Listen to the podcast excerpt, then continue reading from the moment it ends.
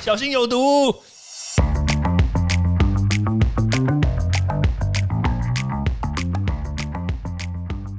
毒物去除了，人就健康了。欢迎来到昭明威的毒物教室。Hello，大家好，我是赵明威。这几天其实大家都在关注这个新冠病毒呢，它到底是从什么地方来？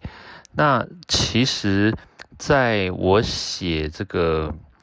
这个文章的时候呢，就是在粉丝专业上面写这个文章之前，大概已经有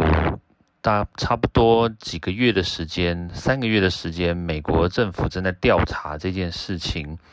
那当然啦，就是我在去年的时候，其实也有稍微阅读了一下，就是从这个武汉 P4 实验室他们所发表出来的这些科学文献。那其实当时呢，我我们就看到了一些蛮特别的现象。怎么说呢？就是关于这个病毒本身，它其实就是它的基因序列啦，就是跟我们一般平常所看到的这些病毒的基因序列真的不太一样。它里面有一些基因的长度呢，虽然不长，跟 SARS 差不多，那它的这个基因序列的跟 SARS 的相似度呢，也蛮高的，至少超过百分之九十五到百分之九十七。那但是特别的地方是在于说，它有一些这个不同的地方呢，它的这个人工的，呃，其实也不能说人工了，就是说它的这个被琢磨的痕迹呢，其实蛮特别，而且蛮明显，就是非常的巧合，非常刚好。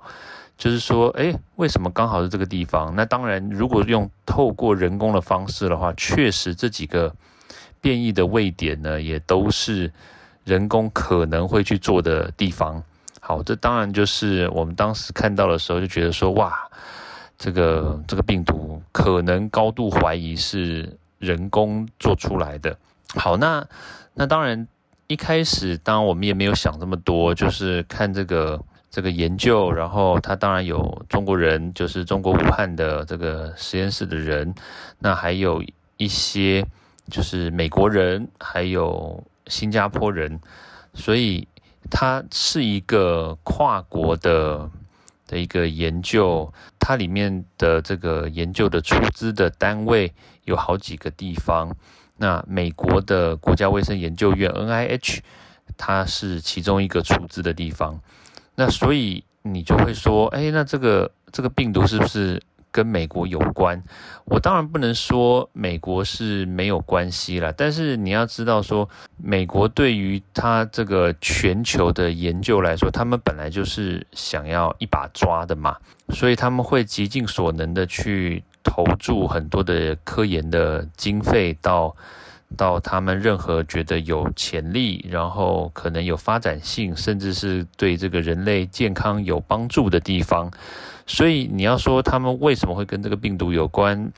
那我我当然说不能排除说它不会跟它有关。对，好，那当然，我当时看到这一个几个美国的 NIH 的这个计划，它其中有几个计划还真的是蛮厉害的，我有点进去看。那大家如果说对于这个科科研的这个计划有兴趣的话，大家其实可以去我的粉丝专业去看一下，我把这些那个号码我全部都有把它给列出来。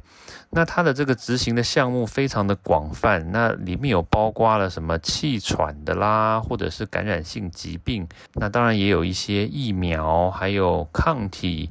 那当然还有就是大家所熟知的这个蝙蝠上面的这些微生物的一些研究，就是零零总总非常非常多。那当然还有就是 SARS 啊、MERS 啊这些这些病毒，它们全部都是涵盖在这几个跨国计划里面。对，但是但是蛮特别的，就是说武汉病毒从哪里来？呃，对，这真的蛮特别的哦。他们这些计划呢，其实大概都执行了大概五年到十年，其实蛮长的时间，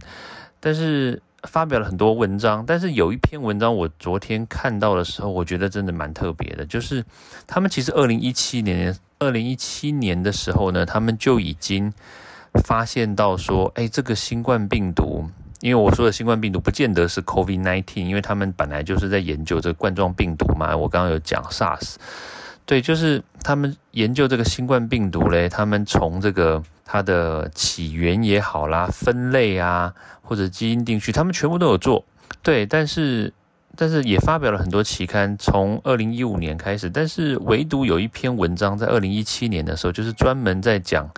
这个新冠病毒的的疫苗跟抗体，就是大家所熟知现在的这个综合抗体啊。他这个文章呢，他就是只发表在中国内部的期刊上。哎，对，是蛮特别的哦。然后我从那个这个资料库，就是医学研究的资料库 PubMed。P U B M E D，大家不妨也可以去用这个资料库去查询一下。对他真的查不到。然后呢，它里面就只有写给总编辑的信。哎，对，很奇怪哈，就是 The letter to the editor。哎，真的蛮奇怪的，没有文章，没有内容，那 就有一篇一封信。对你发表文章又不是发表你那封信，是发表你的科学文科学文章，不是吗？好，反正。就是关于这个解方啦、疫苗啦、抗体啦，它确确实是没有发表出来啦。对，就是在发表，只发表在他们自己中国内部，所以就真的怪异。我真的只能觉得说就是怪异，好吧？当然就是在昨天，在美国众议院的共和党，他们就是公布了他们所谓的这个武汉肺炎的溯源报告嘛。那他调查了三个多月，九十天。那当然，这个不是一个正式的报告，因为这是共和党他们自己所所公布的报告。那他们正式的报告还是会从这个美国国会所公布出来，所以大概可能还要在一段时间。那但是呢，根据他们的这个证据显示，这个武汉肺炎呢，它的这个原始病毒株啊，它确实是经过这个 SARS 为母体，然后来经过人工改造所跑出来的一个病毒。那所以现在关键就在于说，好，中国武汉这个病毒实验室呢，跟这个可能疑似美国的这个 N I H，他们可能都知道说，那当然中国一定知道啦，就是知道说它有这个病毒出来，但是现在问题是说，到底是谁外泄出来的？那根据这个报告里面啊，哇，林林总总讲出了好多这个这个关于。它怎么出来这个病毒，还有怎么外泄的一些证据，哇，我觉得真的厉害。而且他美国人特别把这个报告呢写成英文跟简体中文两种语言同时间刊登出来，然后它里面的这些证据呢，包括了这个人事时，然后地还有时间。人事、实地、物、时间，全部通通都把它列出来，还有包括中国内部的公文跟电子邮件的证据。呃，老实说了，就是这个病毒呢，当然它确实已经造成人类极大的灾难。那你要说它不是这个生化武器，我是觉得不太容易啦，因为生化武器有个特点，就是说它让人半死不活，你知道吗？你说它虽然哇造成了四百三十万人。的人命死亡，但是关键就在于说，它其实感染到人身上之后呢，它其实死亡率其实真的蛮低的，对，因为感染了总共确诊有两亿多人嘛，然后只有四百三十万人死亡，确实是很多，但是在整个这个流行病学上面来说，它确实不多，这个比例不高，但是造成的伤害啊、重症啊，还有很多的衍生性的疾病，确实是蛮高的，对，所以。你说这个不是生化武器，这确实也很难。那里面这个关键报告也指出说，这个人为造成的这个病毒外泄啦，还有包括这个病毒的改造，其实基本上来说都是蓄意的。哇，我觉得听起来真的真的是蛮蛮恐怖的啦。那那当然，我觉得还是必须要有足够的证据，可以去证明说到底谁是罪魁祸首。那当然，如果说我们说要把它绳之以法，这其实其实有点，已经觉得好像真的不是这么重要了，你知道吗？因为说实在话，你要去弥补这些生命啊，还有经济上面的损失，而且是全球性的，真的已经太难了。但是当然还是要绳之以法啦，确确实是这样。那当然除此之外呢，我们也是要找这个相关单位，对不对？要就责跟求偿，我觉得都都必须做了。对这个。可能是一个全球接下来该做的事情。OK，好，时间关系呢，那我们就明天再见喽，拜拜。欢迎大家到 Apple Podcast 或各大收听平台帮我订阅、分享、留言。有任何问题或想知道的内容，也欢迎大家来找我讨论哦。